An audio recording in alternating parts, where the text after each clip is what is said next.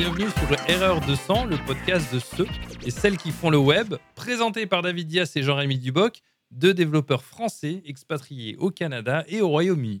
Quelle que soit votre expérience, venez explorer l'univers du web avec nous, apprendre les bases techniques, découvrir les dernières nouveautés et partager nos expériences de développeurs partout dans le monde. Ah ben c'était une intro spectaculaire, Jean-Rémy, merci beaucoup.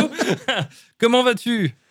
Ben impec, impec, ça va, ça va, ça va. C'est le soleil qui commence à revenir. Ah oui, euh, ça fait du bien. Voilà, le printemps est presque de retour. Comment ça se passe à Toronto? Eh ben nous, on est toujours en hiver. Non mais on a alors c'était c'était c'était assez intéressant. Il y a quelques jours, euh, bah, quand on est passé en été, il y a des personnes qui ont euh, qui ont été se baigner dans le lac de bah, de Toronto alors qu'il faisait 3 degrés. Ah oui, bah, il y a des malades partout, quoi. Non, bon, c'est pour fêter un petit peu euh, l'arrivée de l'arrivée de l'été. Voilà. il paraît que c'est très bon pour la santé. C'est très bon pour la santé. Alors, avant qu'on commence euh, bah, à parler du, sujet d'aujourd'hui, j'aimerais juste euh, parler d'un événement assez important qui s'est passé cette semaine, mis au cas où tu ne le saurais pas.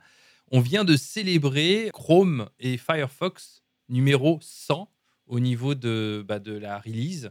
Et donc, on est maintenant euh, Chrome et Firefox 100. Et y a, donc, ça, se fête hein, parce que c'est on passe de deux, euh, de deux numéros à trois numéros. Un petit peu le web arrive à maturité. C'est oui, je sais pas si on en est si on en est là, mais c'est voilà, c'était la news de la semaine, un petit peu voilà. De quoi on va parler aujourd'hui, euh, Jean-Rémy? Bah, justement, en parlant de maturité, en parlant de d'évolution des technologies, on va parler de l'état du web, en particulier l'état de JavaScript, the state of JavaScript. Alors oui, effectivement, c'est euh, et un petit peu les tendances hein, en règle générale, un petit peu pour le effectivement pour le contexte dont je pense que certains ont entendu parler. Donc c'est un sondage qui euh, bah, qui, existe depuis 2016, qui, euh, bah, qui est envoyé comme ça et que les, développeurs euh, répondent. Est-ce que toi, tu y as répondu? Euh, Tu sais quoi? Non. Je connais le, le, concept, mais j'ai jamais pensé à y répondre.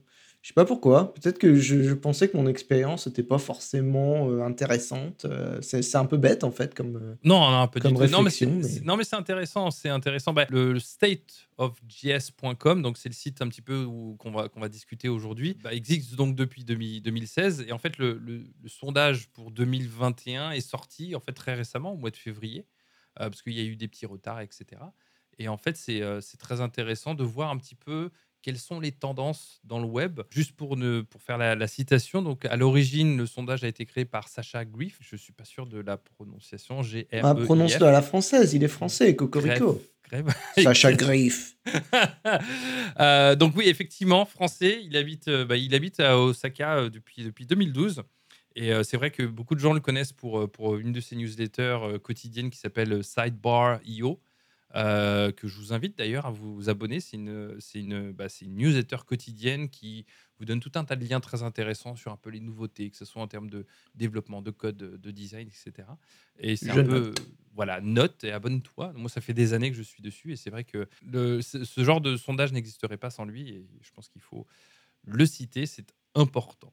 Alors, le state of JS, est-ce que, donc toi, qu'est-ce que tu en sais par rapport à ça? On va voir si c'est si c'est le cas ou pas. Bah, je sais que c'est un, grand euh, questionnaire qui est envoyé euh, aux, développeurs JavaScript un peu partout dans le monde. Alors, c'est, c'est promu euh, sur Twitter, c'est promu sur, sur tous les réseaux sociaux, sur GitHub, etc., dans, dans, tous les endroits où on peut trouver des, des développeurs JS.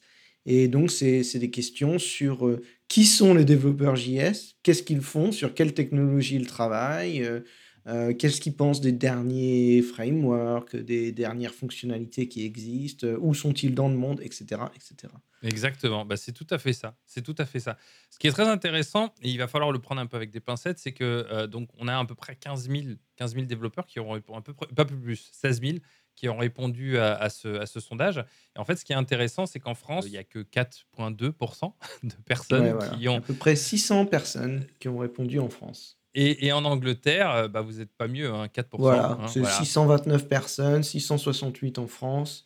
Donc voilà, c'est un petit échantillon. Alors, c'est intéressant si on compare. Après, si on prend les États-Unis, on est à 14%. Bon, le Canada, 2,5%. Donc, je vais rien dire parce que c'en est- voilà. Mais, mais c'est intéressant. Qu'est-ce que toi, comment toi, tu interprètes le fait qu'il y, ait, euh, bah, y ait autant de disparités par rapport, bah, entre les États-Unis et le reste du monde? On voit que même en Afrique, il y a, il y a certains pays bon, bah, qui n'ont pas forcément répondu. Comment toi, t'expliquerais ça, toi, de ton point de vue? Alors, il y a 2 explications possibles à mon avis. Heu, la première explication, c'est que, heu, les États-Unis, c'est, bah, le pays d'origine de beaucoup d'entreprises de tech, heu, qui sont très célèbres et où on travaille beaucoup bah, sur JavaScript, tout bêtement. Donc ça, c'est la la 1 chose, la première, le premier élément de réponse que j'ai. Le deuxième élément, c'est la langue. Donc effectivement, comme on privilégie l'anglais, heu, comme ça se fait souvent dans la communauté, heu, technologie en général, heu, bah, ça c'est quelque chose d'assez, populaire, alors je suis en train de me détromper parce que je suis en train de voir David est en train de me montrer que, je me suis planté, on privilégie Non, pas non, non. l'anglais, il y a plein de langages oui, voilà, oui et non, hein, effectivement. Donc, effectivement, oui et non. Le, le- le sondage, alors ça, c'est les résultats. hein. Ça, c'est les résultats du sondage qui sont effectivement en différentes langues. J'ai un petit trou de mémoire quant aux questions qui sont posées, si elles sont dans toutes les langues. Là, j'ai un petit doute. Donc, je as, pense parce qu'il y a un lien en bas qui dit: «Aidez-nous à traduire le questionnaire». Donc je voilà, donc, que c'est traduit à l'avance. voilà, je, je pense que c'est quand même traduit. Mais non, mais Donc la ma théorie sur la langue, heu, c'est de la merde, ça Donc, euh, non, non, mais tu, tu- effectivement, je pense que la communication, et tu touches là un point qui, je pense, est intéressant, parce que c'est pas uniquement pour ce sondage en question. En fait, il en existe d'autres, on, on- on les citera un peu plus tard.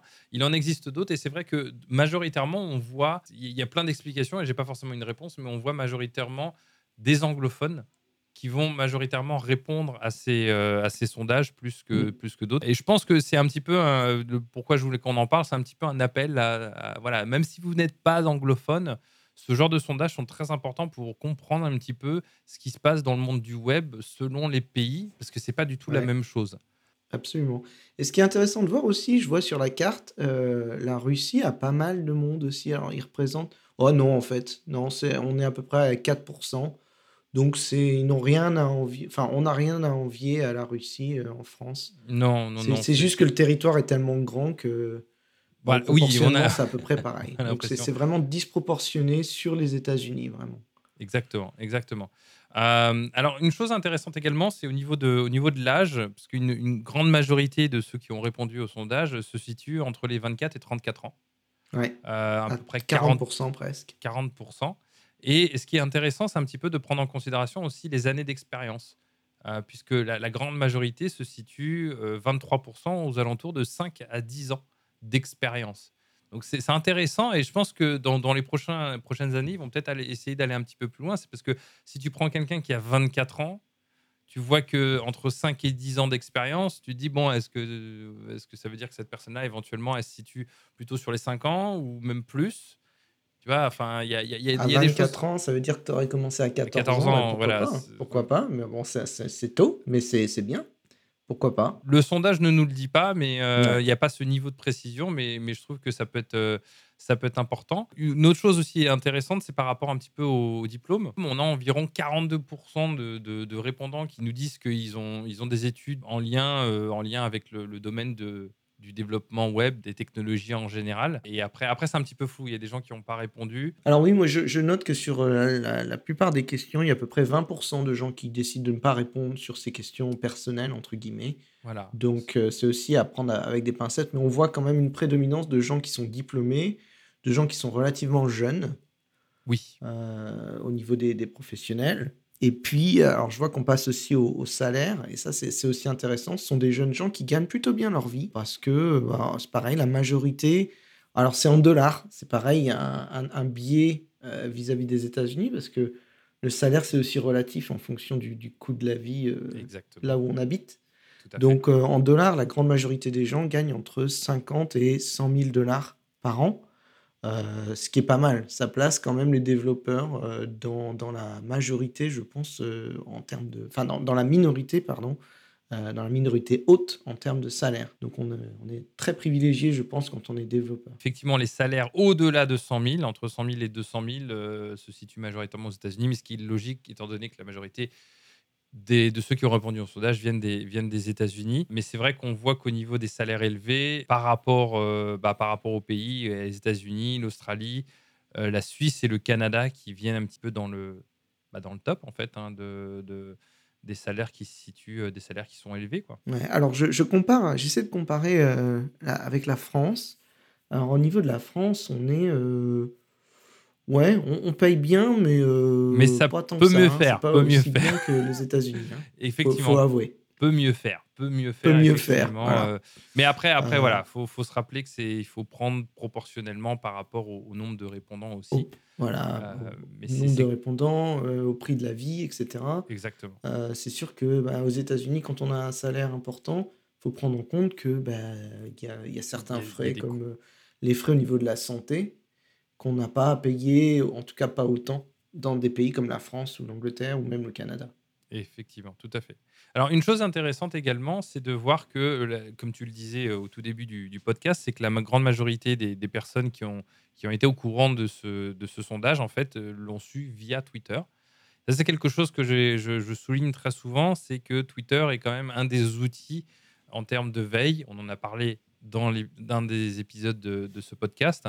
La veille est très importante et avoir un compte Twitter et pouvoir suivre des personnes qui sont dans l'industrie, euh, bah, c'est important parce que ça permet justement d'être au courant de ce genre de choses. Absolument. Puis si vous faites du JavaScript, c'est vrai que au niveau des technologies, JavaScript sur Twitter est très très bien représenté. Peut-être même, je dirais pas trop représenté, mais plus représenté proportionnellement que, que d'autres technologies. euh, je sais pas, je pense à C ou C++, on n'en entend pas trop parler sur Twitter. Et on en avait parlé euh, à un épisode précédent d'ailleurs, je m'en rappelle. Aussi, une chose à prendre en considération, et là je pense qu'il y, a il y a quelque chose à dire, c'est par rapport au, au- Comment on dit en français Le genre?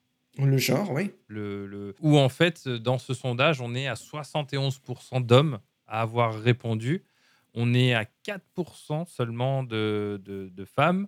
On est euh, à 0,9% de, de non. Comment on dit en De personnes non-binaires. Non-binaires, voilà. Euh, et puis on a des gens qui avaient leur genre, euh, qui n'étaient pas listés dans, le, dans les propositions. Euh, Tout à fait. on est à peu près à, 0,6%. au- autour de 2% de personnes qui ne s'identifient pas comme Voilà. hommes ou femmes. Exactement. Et encore une fois, 20% de gens qui n'ont pas souhaité répondre. Mais bon, ce, qui est, ce qui est intéressant dans ces résultats, c'est qu'on voit évidemment, évidemment, c'est, on, on s'y attend un peu, mais c'est une très très très large majorité, une écrasante majorité d'hommes euh, dans la communauté, ce qui évidemment euh, n'est pas sans problème. Après, c'est difficile pour nous d'en parler étant tous les deux. euh, Oui, nous, on n'est pas confrontés euh, directement à ça. Moi, c'est- intéressant hein, parce que moi, moi, par exemple, mon équipe, euh, on est, c'est quasiment équilibré. Il y a quasiment autant de femmes que d'hommes. Super. Donc ça, c'est plutôt pas mal. Euh, mais c'est vrai que, bah, c'est vrai que malheureusement, dans l'industrie, c'est pas, c'est pas, ça se reflète pas forcément. Non, c'est clair.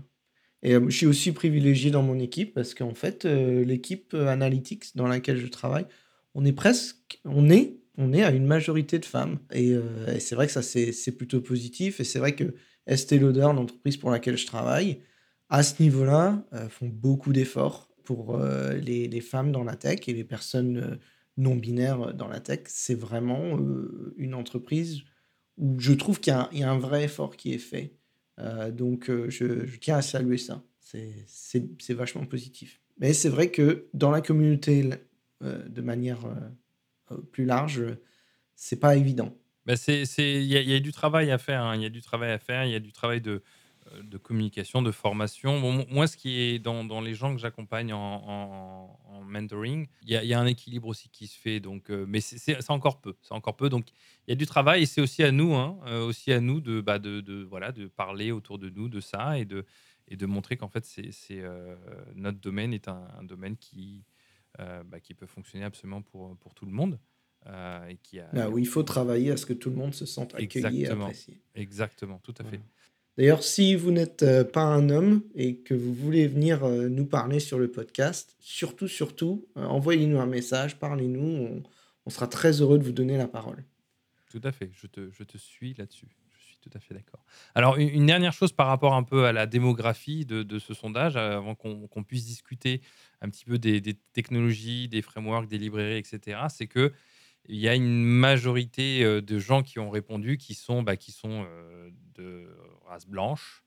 Euh, avec plus de 50%, environ 55%. Et ensuite, le, le, le, bah ensuite ce sont les hispaniques originaires d'Amérique latine ou latino qui sont, représentent que 8,5%.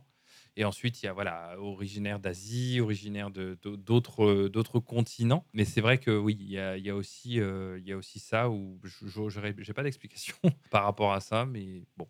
Non, je pense qu'il y a des, des, des, explications culturelles et historiques. Euh, euh, qui, sont, euh, qui sont en dehors, je pense, de, notre domaine d'expertise. Et encore une fois, c'est difficile pour nous de parler du sujet avec, avec pertinence. et encore une fois, bah, s'il y a des gens qui veulent venir nous, nous parler de ce genre de choses, ça serait super intéressant. Alors, une chose pour terminer un peu là-dessus, c'est c'est qu'on on parle souvent, et moi, c'est un, de mes, sujets de prédilection, c'est au niveau de l'accessibilité. Ça peut, ça peut paraître surprenant pour certains, mais il y a, y a plus de, de 20-25% de personnes, de développeurs qui ont, qui ont un handicap, euh, qui ont un handicap. Euh, que ce soit un handicap visuel, euh, auditif, cognitif ou même de mobilité. Parce que souvent, souvent, on imagine que voilà, ce sont nos utilisateurs qui, qui ont des, des, handicaps quelconques, etc. Et en fait, non, des développeurs, même ayant des handicaps, sont des développeurs. Et, il faut penser un petit peu à ça, notamment, voilà, je, donnerai un exemple qui, moi, me revient souvent en tête, c'est euh, le fait de documenter ce que l'on fait. Bah, c'est, ça peut aider énormément des personnes euh, voilà, à comprendre ce qui a été fait et qui ont, qui ont besoin peut-être plus de lire et de prendre leur temps pour comprendre les choses plutôt qu'une réunion ou ce genre de choses. Mais c'est vrai qu'on ne pense pas forcément souvent quand on crée de la documentation ou même de l'audio, s'assurer qu'il y a des, des sous-titres, euh, ce genre de choses. Bref, pour résumer, euh, même les personnes ayant des, handicaps font ce travail de développer des sites web et, euh, il faut prendre ça en considération. Et je pense que c'est une très bonne chose que d'avoir justement des équipes qui soient plus représentatives de, de, diversité à ce niveau-là aussi.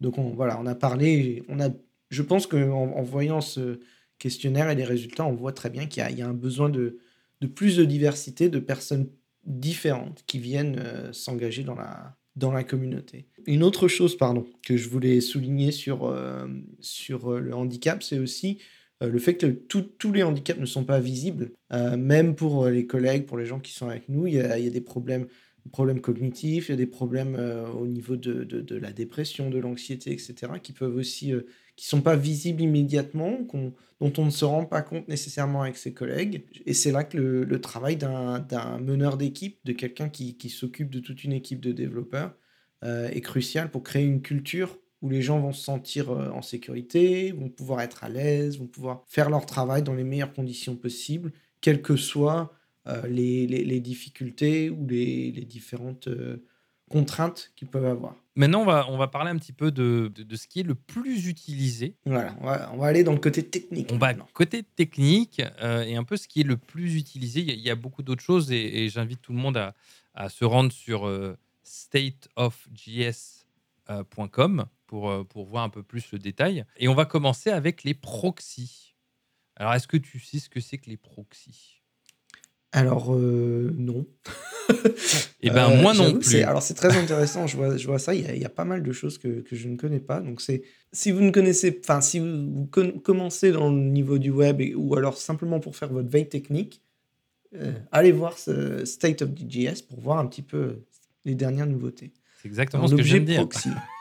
C'est exactement, euh, exactement ce que je viens de dire, Jean-Ami. Merci. Hein, voilà. voilà. C'est important. Ben, il faut le répéter. Donc, euh, effectivement, les proxys. Donc, ils nous disent, si je traduis, proxy, c'est un objet qui permet de créer un proxy avec un autre objet, donc c'est super clair, euh, et qui permet d'interpréter et, et, de redéfinir certaines opérations fondamentales de cet autre objet. Donc, moi, je t'avouerai que j'en avais entendu vaguement parler, mais je ne, saurais pas je ne saurais pas te donner un exemple concret de l'utilisation des proxys. Et c'est là où, en fait, une chose qui est très intéressante, et on va, on va voir d'autres éléments que je pense que toi et moi, on ne maîtrise pas. Je pense que c'est intéressant de se dire qu'il y, y, a beaucoup de choses, hein, dans, que ce soit dans quels que soient les langages, il y a des nouvelles choses, etc. Et, c'est euh, toujours des choses à apprendre. Il y a toujours des choses à apprendre. Et je pense qu'en fait, il faut garder une certaine balance entre. Il faut être curieux hein, de voir ce qui existe. Mais, mais moi, je connais beaucoup, beaucoup de ces, éléments-là qu'on va discuter. c'est des choses que vous pouvez tester, hein, mais qui ne veulent pas forcément dire que vous allez l'utiliser tout de suite dans votre projet ou en production. Euh, parce que, parce que non, puis tout n'est pas disponible ou utilisable partout, parce que les degrés d'implémentation dans les navigateurs sont pas les mêmes. Alors, euh, pour ça, il n'y a plus, plus, trop de problèmes, hein, parce qu'on a, on a euh, j'ai perdu le nom, on a Babel, et, et d'autres d'autres éléments qui permettent justement d'utiliser tout ça sans avoir à se préoccuper avec le navigateur. Mais c'est vrai que c'est beaucoup mieux que c'était ah bah oui. Autrefois, n'est-ce pas? Autrefois. Dans les temps ancestraux. À l'époque de nos... Pardon. Euh, donc, proxy, euh, donc c'est quand même utilisé 26% euh, par, par 26% des, développeurs, de ceux qui ont répondu au, sondage. Ensuite, on a ce qu'on appelle les dynamic imports, qui sont les imports dynamiques. Les imports dynamiques, merci pour la traduction, qui sont utilisés quand même 48%. Est-ce que toi, tu sais ce que c'est que les, les, les imports dynamiques? Je vais t'expliquer un petit peu rapidement, c'est assez simple. Euh, alors vaguement, je connais l'idée. Mais tu l'as jamais utilisé encore. Euh, en fait, on n'a pas à spécifier euh, chaque, chaque élément d'un module quand on importe un module, si j'ai bien compris. Alors non, c'est pas vraiment ça. C'est pas vraiment je ça, tu vois. Je t'explique. J'ai besoin de réviser. Tu as besoin de réviser, mon cher. Alors je t'explique. En fait, donc quand, quand, tu travailles dans un projet, tu vas naturellement importer une dépendance. Donc j'importe ça. Voilà. Mais, euh, mais le problème, c'est que du coup, quand tu vas, compiler ton projet, tu vas te retrouver avec des fichiers euh, qui, vont, avoir tous ces éléments qui vont être importés euh, directement. Alors, je réfléchis si je ne te dis pas de bêtises, mais, tu peux vouloir en fait ne pas, avoir ton fichier qui contient tout, mais uniquement avoir un fichier compilé qui va être assez petit et qui va charger les dépendances quand c'est nécessaire. C'est un genre de lazy loading en fait. C'est dans ce genre-là. Alors attends, parce que maintenant je, me mets moi-même un doute en me posant la question si c'est vraiment ça. Mais Dynamic Import, normalement, c'est que tu vas charger dynamiquement euh, certaines dépendances euh, de, manière, comme tu le disais, un peu en. Mais en fait, j'ai un doute si je dis pas une grosse ah, bêtise. D'accord. Non, mais je vois ce que tu veux dire. Donc je pense que c'est au niveau, au niveau de l'exécution du code. Euh, les... on n'importe que ce qu'on est en train d'utiliser actuellement. Et on n'importe pas tout au début du fichier. Je pense que c'est quelque chose comme ça. Bon, à, euh. vérifier dans les détails. Donc, on montre que ben, on, a encore beaucoup à apprendre. Voilà, je, suis quasi persuadé que c'est ça, mais maintenant j'ai eu un gros doute euh, au moment où je te l'ai expliqué, parce que je suis plus certain si c'est exactement ça ou ça. Mais je suis presque sûr que c'est que c'est que c'est ça. Alors, on a autre chose également qui, alors je sais pas si tu, tu as commencé à l'utiliser ou pas, ce qui s'appelle le, alors là, tu vas me traduire ça, le nullish Nullish ah. coalescing. Merci. Euh, la coalescence nullish. tu sais, c'est qui le nullish? Nullish toi-même. nullish toi-même. Euh, alors, en fait, c'est.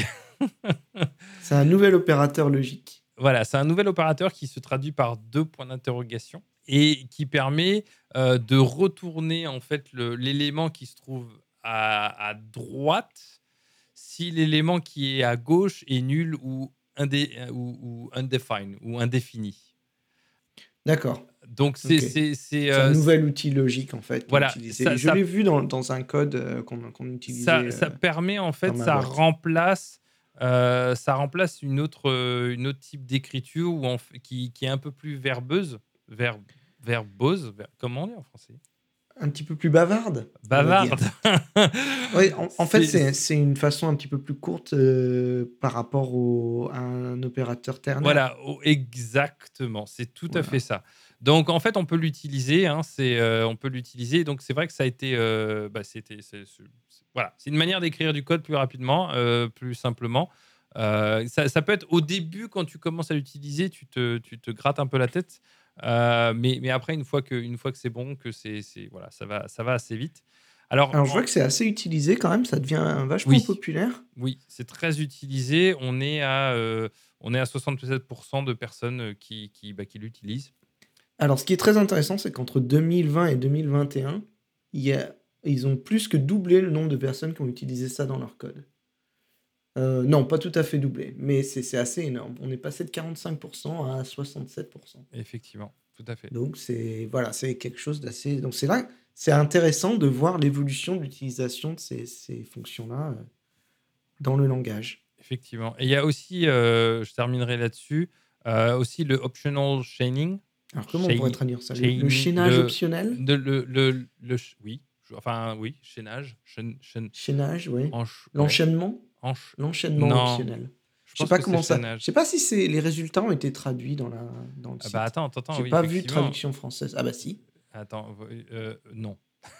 Ah bah non, bravo, Non. bravo. Donc euh, ouais, voilà, c'est- c'est- bah tiens, ça va Ah être. oui, euh, ils ont gardé les, les noms des fonctions en, Ouais. En Bah, anglais. Voilà, mais après, après on peut trouver, on peut essayer de trouver. Mais du, Voilà. du coup, le Enchaînement optionnel. l'enchaînement optionnel, ou alors tu sais quoi, sur MDN, sur MDN, est-ce que on va avoir la chance que ça soit traduit? Chaînage. Chaînage Optionnel. optionnel, tu vois. Eh ben, t'es bon, tu es bon. tu Eh, es t'as bon, vu ça? Euh, et donc en fait, Je effectivement, sais pas c'est- ce que ça, je sais pas ce que c'est au niveau de la programmation, mais au moins je sais traduire. Donc, il permet en fait de lire une valeur d'une propriété sans forcément. euh, alors, il disait sans forcément avoir à valider. et- Non, c'est. Alors, comment comment t'expliquer Ah oui. ça? C'est ça- quand on est dans un, quand on cherche, euh, tu sais quand la notation, euh, la notation pointée en, en JavaScript, quand on va chercher dans un objet profondément, quand il y a plusieurs niveaux de hiérarchie, euh, bah ça peut être, euh, on, on- on peut vouloir chercher un objet qui, qui peut exister ou qui peut ne pas exister. Bah, qui peut être nul Et ou donc- undefined pour être. Voilà. euh, et Ouais, en fait, ça. voilà. Et ça, ça permet de. euh, là, il dit ça permet de court-circuiter euh, avec undefined pour une valeur euh, si, si ça n'existe pas. Euh, moi, moi j'utilise ça euh, quotidiennement. Ben oui, parce que du coup, ça évite que si, si on va chercher dans des objets et qu'on n'a pas le sous-objet euh, qu'on cherche, C'est ça. bah ça, ça bloque pas tout quoi. Bah, en fait, c'est surtout que ça évite de créer une condition. Si ça, Ouais, existe, alors euh, ça. Donc, tu écris ça, c'est une manière beaucoup plus rapide et beaucoup plus courte euh, pour pouvoir vérifier si l'élément est, est- est défini ou pas. Top. Ça, c'est vachement pratique. Bah voilà, moi je te, si tu ne l'utilises pas, je te recommande d'utiliser. euh, c'est sympa. Ça permet. euh, Je- ça- Quand j'aurai l'occasion en production d'utiliser Voilà. euh, du code un peu plus moderne.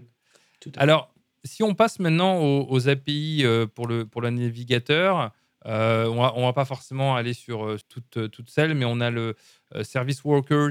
Ah, ça, je connais, ça, je connais, ça, Ah, je connais. ah, ah, vas-y, bah, explique-nous ce que c'est. Alors, un service worker, c'est un script qui, en fait, tourne dans. Enfin, on... un- quand on charge la page, quand on charge le script, le navigateur va dire est-ce que vous autorisez ce script à tourner? Et en fait, c'est un script qui est, en fin de compte, installé sur l'ordi. Enfin, installé. Oui, qui est installé sur l'ordinateur euh, de l'utilisateur. Dans le navigateur plutôt. Oui, voilà, dans, oui, bah, sur l'ordinateur de l'utilisateur, dans son navigateur. Voilà, c'est limité au navigateur pour, pour des questions de sécurité évidentes, évidemment. bien sûr. Mais euh, quand vous mettez en route votre navigateur euh, après, bah, ce script, il tourne toujours dans le, dans le background, en fait, dans le- dans l'arrière euh, l'arrière-boutique de votre navigateur. Et c'est ce qui permet de faire des choses. Alors, typiquement, c'est utilisé pour faire des notifications en push. C'est-à-dire que quand vous avez euh, une nouvelle actualité sur votre site, eh ben, le service worker va dire à votre navigateur tiens, il y a une nouvelle activité, mets une notification sur le navigateur. Alors oui, souvent, souvent les services rockers sont utilisés pour euh, gérer des tâches un peu plus, euh, un peu plus gourmandes en ressources. Alors, Euh, voilà aussi. pour ne pas bloquer, bah, pour pas bloquer le site de, de- de fonctionner correctement souvent. Et euh, alors pour passer un peu rapidement, euh, WebGL, tu vois ce que c'est? Bah, c'est la 3D avec, euh, C'est avec la 3D, JavaScript. exactement. Donc ça, tout doucement, hein, ça c'est. Ah, on y- on y arrive, on y On y arrive. arrive, on y arrive. Euh, et il y a aussi également euh, L'audio, l'animation, plein de choses. la géolocalisation. moi, je rêve d'un jour où on va pouvoir utiliser toutes ces API dans un logiciel qui sera aussi intuitif et, et fun à utiliser que euh, Flash. Moi, franchement, j'ai la nostalgie de Flash. Et David me regarde avec Je un vais regard de, absolument de rien désapprobation répondre. Je vais totale. rien Il va me répondre. tuer. Non, non, non, non, mais je peux pas, de toute façon, t'es trop loin. Mais euh, non, mais voilà. Qu'est-ce que t'as beaucoup- contre Flash C'était vachement bien, Flash. Euh, alors oui, une, une chose intéressante qu'il est bon de souligner et de dire, c'est que souvent quand on parle d'API, on pense à un API, un service externe qui récupère des données. Mais il faut savoir que les navigateurs ont des API eux-mêmes qui nous permet justement de communiquer avec des fonctionnalités euh, spécifiques des navigateurs en général. Et moi, je- je- je- j'adore regarder les vidéos des, nouveaux lancements, des nouvelles versions de Chrome, etc. Euh, là, par exemple, la, le dernier API qui, a été un peu, bah, qui est maintenant, qui est sorti de bêta et autres pour Chrome, c'est l'API qui s'appelle Multiscreen Window Placement. Et en fait, c'est une API qui va permettre de savoir combien d'écrans l'utilisateur a. Et par exemple, une application tout à fait concrète, c'est que par exemple, si certains utilisent Google Slides, Google Slides, il est possible d'avoir une fenêtre où on voit les slides et une autre fenêtre où on voit les notes. Ouais, eh ben, comme sur PowerPoint. Donc on a une, version PowerPoint Exactement. Dans, un navigateur. Et donc on utilise euh, deux fenêtres de navigateur différentes et c'est géré. Bah, euh. tu peux en fait automatiquement euh, placer l'un dans une fenêtre et l'autre dans l'autre fenêtre. en, ayant en ayant détecté si l'utilisateur a, deux, deux écrans ou pas, etc. Et après, on peut imaginer tout un tas de choses. Mais, mais il existe et, constamment, on rajoute des nouvelles API qui permet et qui étendent une API que je n'ai pas encore utilisée et que je suis très curieux. C'est l'API de WebShare API qui permet en fait de, de, faire un peu le, partage comme, comme tu le fais quand tu as sur, sur Android ou sur iOS, une fenêtre qui s'ouvre et qui permet de partager un lien et de l'envoyer sur WhatsApp ou sur tes messages, ce genre de choses-là. Et donc WebShare API fait un peu, un peu le même principe. Euh, bref, c'est très intéressant. Je ne l'ai pas encore utilisé, donc je ne peux pas en parler beaucoup plus que ça. Mais, euh, on, voit dans le questionnaire que tu n'es pas le seul, parce qu'il y a 65%, presque 66% des gens qui ne connaissent pas cette fonctionnalité. Bah, au moins, tu sais ce que c'est. Donc, tu es dans les 25% de gens qui connaissent, mais qui n'ont pas utilisé. Exactement. Exactement. Donc voilà, c'est très intéressant. C'est intéressant de voir un petit peu l'évolution, un peu de voir ce qui existe. Ces sondages-là, ça permet aussi de. Bah, tiens, je ne connaissais pas. Je pense qu'on va découvrir ensemble plein de choses que toi et moi, on ne connaît pas. Non, absolument. Et c'est vraiment bien de voir que. Et c'est quelque chose dont on parle. Quand on, nous, on a commencé à nous bassiner sur le web pour le 2.0, on parlait du web comme étant une nouvelle plateforme de, de développement. Et maintenant, on est vraiment là-dedans. On est vraiment dans le contexte où le, le web, c'est plus juste euh, des pages qu'on sert avec du contenu. C'est vraiment une plateforme de développement avec des fonctionnalités de plus en plus euh, importante, intéressante, complexe. Euh, donc les gens qui vous disent oh tu n'es qu'un développeur web, euh, ils peuvent aller se faire voir parce que ils sont pas du tout. Dit pas ce genre de choses dans un podcast. non mais effectivement, je te rejoins, c'est que c'est un monde qui est complexe et en constante évolution et je pense qu'on peut le voir par rapport à par rapport à ça. Alors du coup, là, maintenant, on va, on va aborder un petit peu, on va parler un petit peu des librairies et des frameworks. On va rentrer un petit peu dans des choses euh, encore plus intéressantes. il y en a un euh, paquet. Hein. Il y en a un paquet. On va pas pouvoir en parler euh, aujourd'hui, puisqu'il y, en a, il y en a beaucoup, mais on va au moins parler des principaux et un petit peu donner, partager un peu notre expérience par rapport à ça. Par où commencer? Je pense qu'on va, on va commencer par, par les frameworks front-end. Alors, je vais, tout le monde connaît React. Hein à part Jean-Rémy qui connaît pas arrête tes bêtises. Donc React. Alors ce qui est intéressant de voir. Le Reactman, c'est moi. Le Reactman. Rocketman euh, Pardon. Euh, donc en fait, ce qui est intéressant et ce qu'il faut garder un petit peu en tête, c'est que le, sondage, il a été un peu organisé en euh, vis-à-vis de trois, trois éléments, c'est-à-dire la satisfaction, le taux de satisfaction des différentes technologies et frameworks, l'intérêt euh, l'utilisation et euh, bah, être au courant de, que ça existe. Hein. Donc, ce qui, est intéressant de voir pour la satisfaction, il y a quelque chose. Qu'est-ce que tu vois, toi, par rapport à, React? Qu'est-ce que tu peux noter? Moi, ce que je vois, c'est que pour la satisfaction, comme pour euh, beaucoup d'autres critères, React est assez stable, en fait. et ça, ça, ça, bouge pas. Alors, ça descend un petit peu. les gens commencent à, penser à d'autres, à, des alternatives. Euh, mais bon, en général, les gens, en, majorité, sont assez contents de, React. Mais il y a des nouveaux, là, de la compétition qui arrive. Euh, je vois en particulier Svelte, qui est de plus en plus populaire et que les gens apprécient euh, aussi. Et Solid, que je ne connais pas. Je ne connais pas ce framework-là. Ah bah c'est, alors explorer aussi. Effectivement, c'est très intéressant. Je pense que je voulais, je voulais justement en parler un petit peu. Une chose qu'on observe un petit peu sur les années, c'est euh, règle générale une, baisse de la satisfaction ou même de l'intérêt. Et en fait, ce qui est intéressant de se dire, c'est que voilà, quand quelque chose sort, et c'est là où il faut aussi faire attention, il y a un grand intérêt. Ah, super, c'est génial, c'est nouveau, ça résout un problème où on n'avait pas de solution et autres. Et ce qui se passe, c'est qu'on va, euh, bah, on va avoir des demandes. Ah, bah, ce serait bien si ce framework avait telle ou telle chose, telle ou telle chose, telle ou telle chose. Et en fait, ça, ça- j'avais vu cette image, euh, un petit peu cette comparaison dans une, une vidéo de, de la chaîne Fireship. Sh- Ship? Fireship Bon, un ship, quoi, enfin un avion, bref. Euh, j'ai- pourtant, hein, j'habite au Canada. hein, Un, euh, un bref. serial killer, un tueur en Euh, série. et donc, euh, ce qui est intéressant de, de voir, c'est qu'en gros, on arrive à un moment où en fait, euh, tu te retrouves peut-être avec des frameworks qui font beaucoup trop ou qui deviennent trop complexes. Et à partir de ce moment-là, il y, a une- il y a une- il y a une baisse qui continue et on, en- on voit de moins en moins d'intérêt. Je pense qu'un des exemples plus ou moins qu'on pourrait, pourrait prendre, c'est un peu Angular. Euh, mais après, même s'il y a beaucoup d'autres éléments qui peuvent expliquer, ou Angular, bon, bah, ça, ça, ça À euh, il y a, une- une il y a baisse. presque une chute libre entre 2016 et, et 2021. C'est assez impressionnant la baisse de popularité. hein. Ouais, alors, mais ça, c'est complexe, hein, il n'y a pas une seule bonne réponse, mais, mais ce qui est intéressant un petit peu de là, par exemple, Svelte et Solid, par exemple, qui sont assez récents, c'est que voilà, ils sont nouveaux, ils répondent à des, des- des besoins qui sont différents, et c'est vrai que obligatoirement, ils, enfin, en règle générale, ils commencent là-haut, mais en fait, il faut vraiment le voir sur le long terme. C'est-à-dire que c'est pas parce que React baisse que ça veut dire que non, il faut pas apprendre React, il faut plutôt aller sur Svelte. Euh, parce que l'intérêt est, est- est très haut au début quand, quand ces nouveaux frameworks sortent. Ce qu'il faut voir vraiment sur le long terme et voir un petit peu dans, à quel endroit ces nouveaux frameworks euh, se placent dans tout l'écosystème euh, Puis ça dépend, voilà, on parle d'écosystème, tout dépend de l'application qu'on fait. Bon, c'est vrai que euh, entre React et Vue, c'est assez proche, même Angular, c'est relativement proche hein, en termes de, de, de- concept. Euh, maintenant, je pense que il y aurait peut-être intérêt à, explorer des frameworks qui soit résolvent les problèmes que, que React et Angular euh, essayent de résoudre de manière différente, ou essayent de résoudre des problèmes de nature totalement différente. Parce que bah, toutes les, applications web sont pas les mêmes et il y, a- il y a plein de façons de- d'envisager les choses. quoi.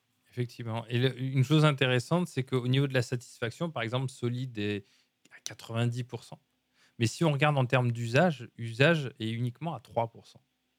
Ouais. Donc, Donc ça veut dire que c'est pas forcément représentatif euh, et que si Solid devient plus populaire en termes d'usage, est-ce que les gens vont continuer à être satisfaits ou est-ce qu'on va commencer à avoir des gens qui, qui se confrontent à des problèmes que Solid n'avait pas envisagés et Exactement. donc vont être frustrés avec, exactement. avec le framework Donc c'est pour ça que lorsque Tout est avez- relatif.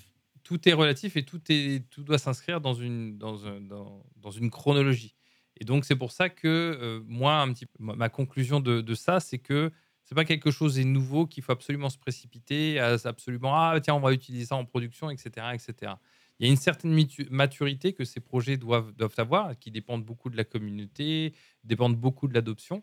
Et en fait, il est important de garder cette balance entre voilà, curiosité, savoir ce qui existe, mais pas forcément se précipiter dans son adoption, mais, et de voir un petit peu comment les, les choses euh, évoluent, évoluent sur, le, sur le long terme. Absolument, absolument. Et puis il faut, faut toujours essayer de regarder euh, quel problème on est en train de, de régler. Quoi. Alors, en termes de euh, test, de testing au niveau des, frameworks et autres, alors moi, je suis, intéressé de savoir un petit peu quel, est ton point de vue, mais est-ce que, est que, vous- est que vous, vous utilisez un. enfin, est-ce que vous écrivez des tests en JavaScript? Alors absolument, euh, on, est en train de convertir euh, une grande partie de notre euh, code base, enfin de convertir, de couvrir avec des tests. on essaye au maximum d'augmenter la couverture de, tests automatiques. Euh, moi, un truc que j'ai remarqué et qui est spécifique au JavaScript, qui est un peu compliqué à gérer, c'est que JavaScript, c'est les fonctionnalités, mais c'est aussi l'aspect visuel des choses. Et donc, euh, par rapport à du, codage pur, entre guillemets, euh, il faut aussi avoir des librairies qui vont régler, entre guillemets, le problème visuel. Donc, il y a, il y a des, des solutions qui existent. Alors, nous, on utilise une combinaison de Storybook et de Jest. Alors, Euh, attends, j'ai une question, j'ai une question. Il ne me laisse pas poser les questions. Je t'écoute. Qu'est-ce que tu appelles, j'ai perdu mon, maintenant ton, ton expression, qu'est-ce que tu appelles problème visuel? Bah, C'est-à-dire que euh, quand on fait du, du JavaScript, il y a forcément un petit peu de, de style avec. Mhm. Et que bah, si un, compo- un composant, euh, entre guillemets, fonctionne correctement, mais qu'il y a un, un décalage de 3 ou 4 pixels qui fait qu'il est moche et que l'expérience utilisateur est pas bonne, bah, c'est des choses... C'est des choses que moi, mes clients, euh, ils seront sensibles à ça immédiatement. S'ils testent un truc et qu'il y a 3 ou 4 pixels sur un titre qui va pas bien, c'est la seule chose qu'ils vont nous dire.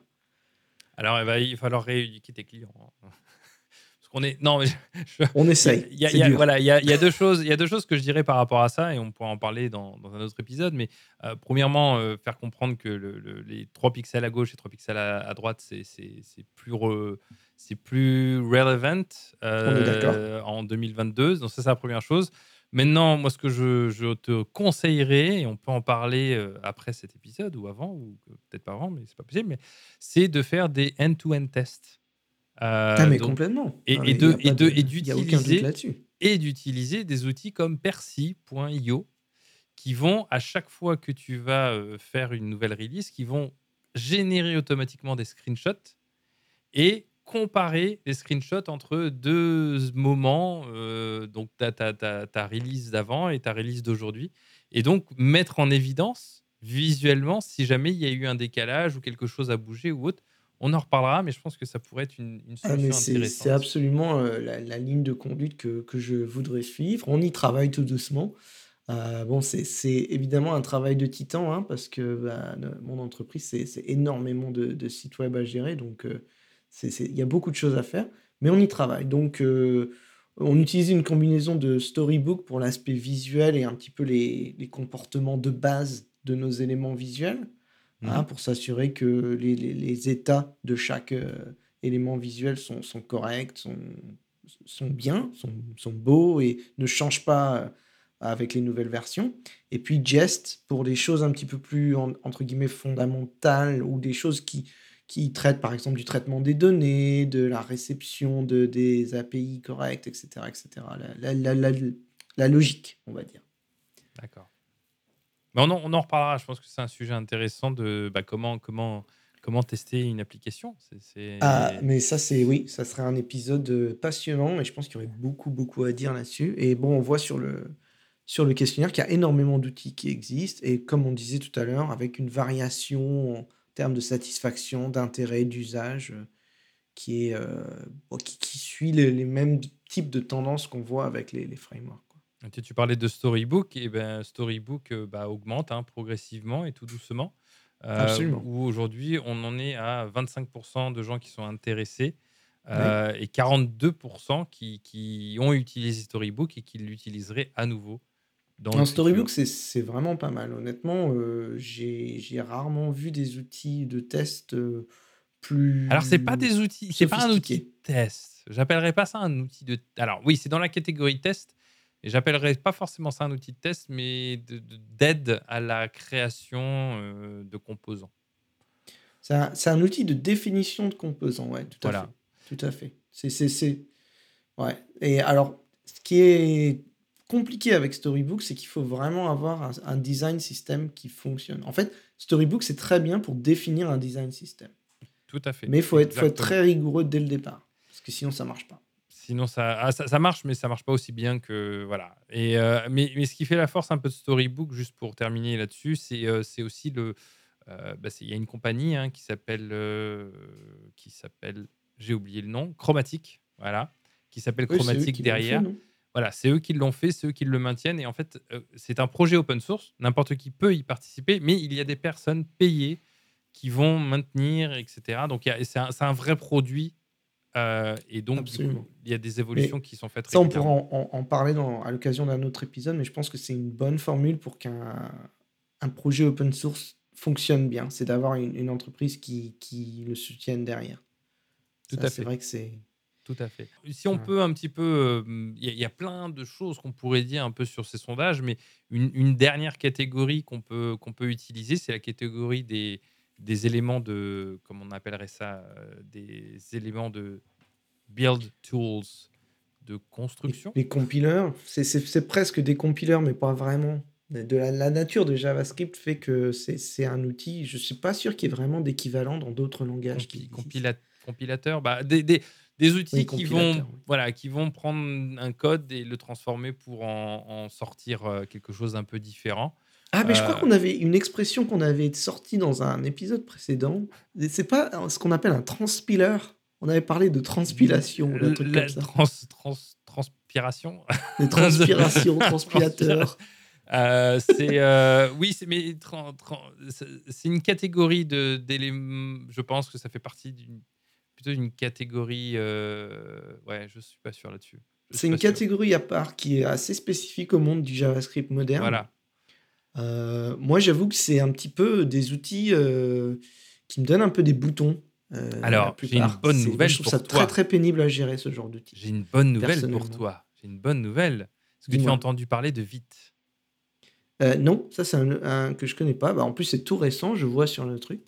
Donc, euh, Vite. si, si ça pouvait euh, rendre ce genre d'opération un petit peu plus, un petit peu moins compliqué, un petit peu moins casse-tête, ça serait pas mal. Alors en fait, Vite, je, je t'avoue, je- je- j'en ai entendu parler il y a environ deux semaines. Donc, euh, mais enfin, ça, ça existe depuis déjà quelques temps, mais c'est juste que ça, ça est, c'est venu à ma, à mon oreille il y a deux, trois semaines, on va dire. Euh, et en fait, c'est un, un genre, de- alors là, je- je cite, mais c'est un remplacement de Webpack.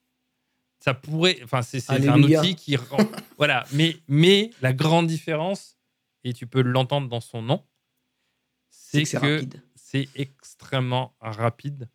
Euh, donc en fait, même, même Storybook, tu parlais de Storybook, bah, Storybook, ils ont, euh, c'est en experimental, mais tu peux utiliser vite avec Storybook.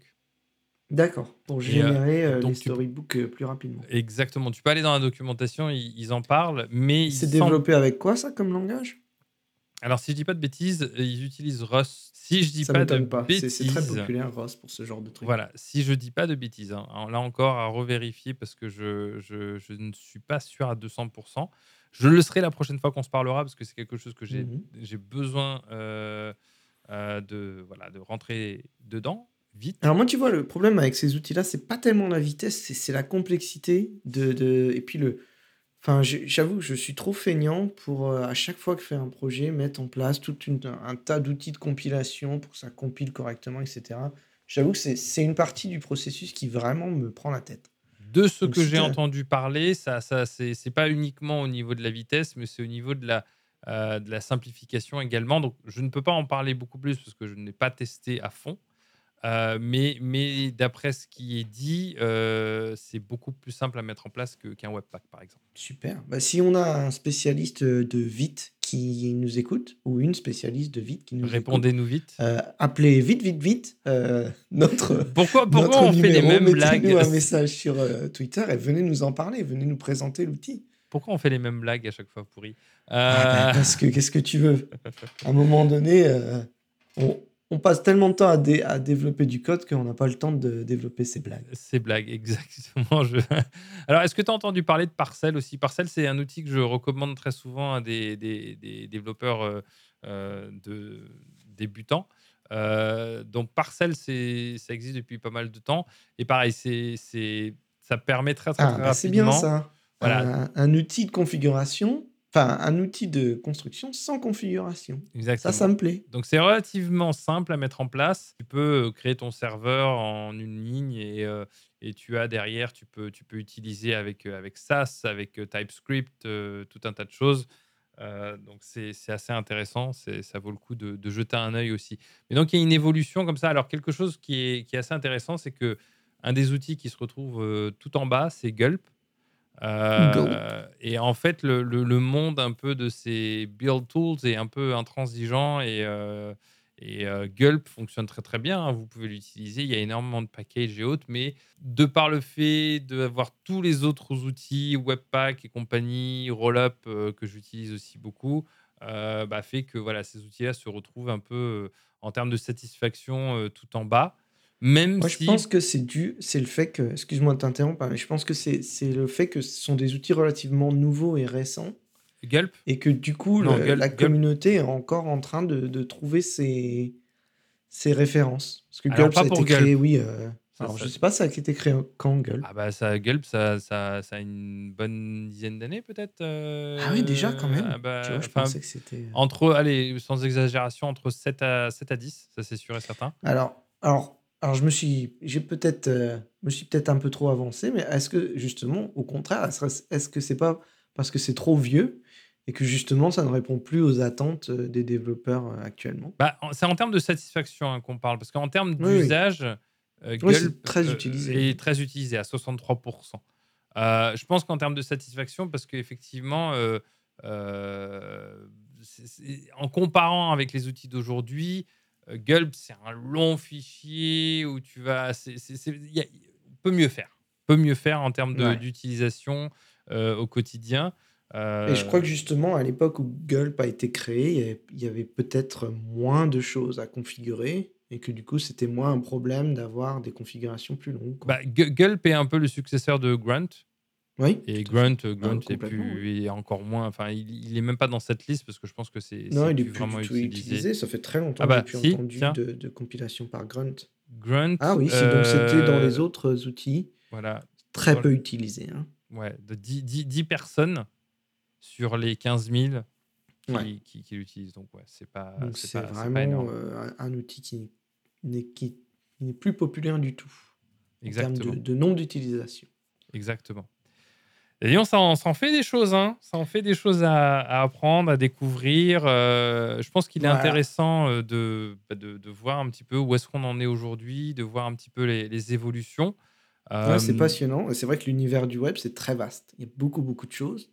Alors, si vous êtes débutant dans le domaine, n'ayez pas peur. Il y a plein de mots qu'on a cités là qui peut-être sont impressionnants et on a l'impression qu'il y, y, a tellement de choses qu'on s'en sortira jamais. Mais faut y aller petit à petit, tout doucement.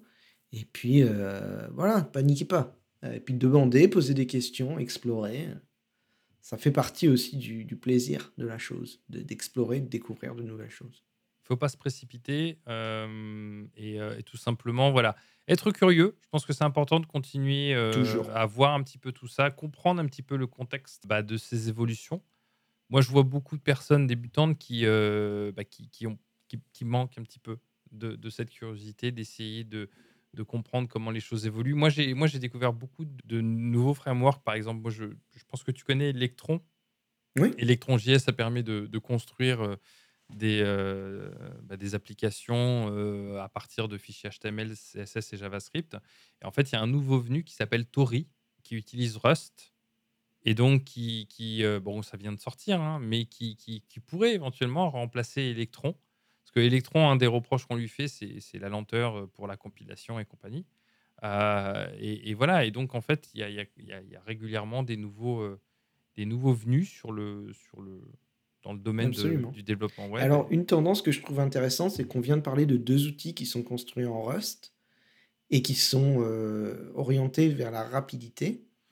Et c'est vrai que avant, on avait beaucoup d'outils qui étaient construits en JavaScript côté euh, serveur pour faire ce genre de compilation, etc. Et on s'aperçoit en fait que JavaScript en lui-même, pour faire des, des, des, tâches de compilation assez complexes, assez lourdes, bah, c'est pas forcément l'outil euh, idéal. Et donc, bah, la communauté trouve des outils qui sont un petit peu plus euh, adaptés. Rust, c'est un langage qui est assez récent aussi, qui est orienté vers la, vers la rapidité. Donc, on, voit aussi que bah, ça se limite pas à un langage, c'est qu'il y a plein de langages qui évoluent, qui arrivent, et, et donc, euh, bah, voilà, ça, souligne encore l'intérêt de, d'être curieux, d'élargir ses horizons sans arrêt. voilà, ça fait partie de, de la joie d'être développeur, qu'il y a toujours des choses à apprendre et à découvrir. Bah écoute, euh, je pense qu'on va, on va, on va, se, on va se quitter là-dessus. Euh, si, bah, si, si, vous avez aimé un petit peu ce sujet-là, n'hésitez pas, hésitez pas à le partager autour de vous. c'est important de, ça nous permet, nous, un petit peu de, voir euh, les réactions des gens.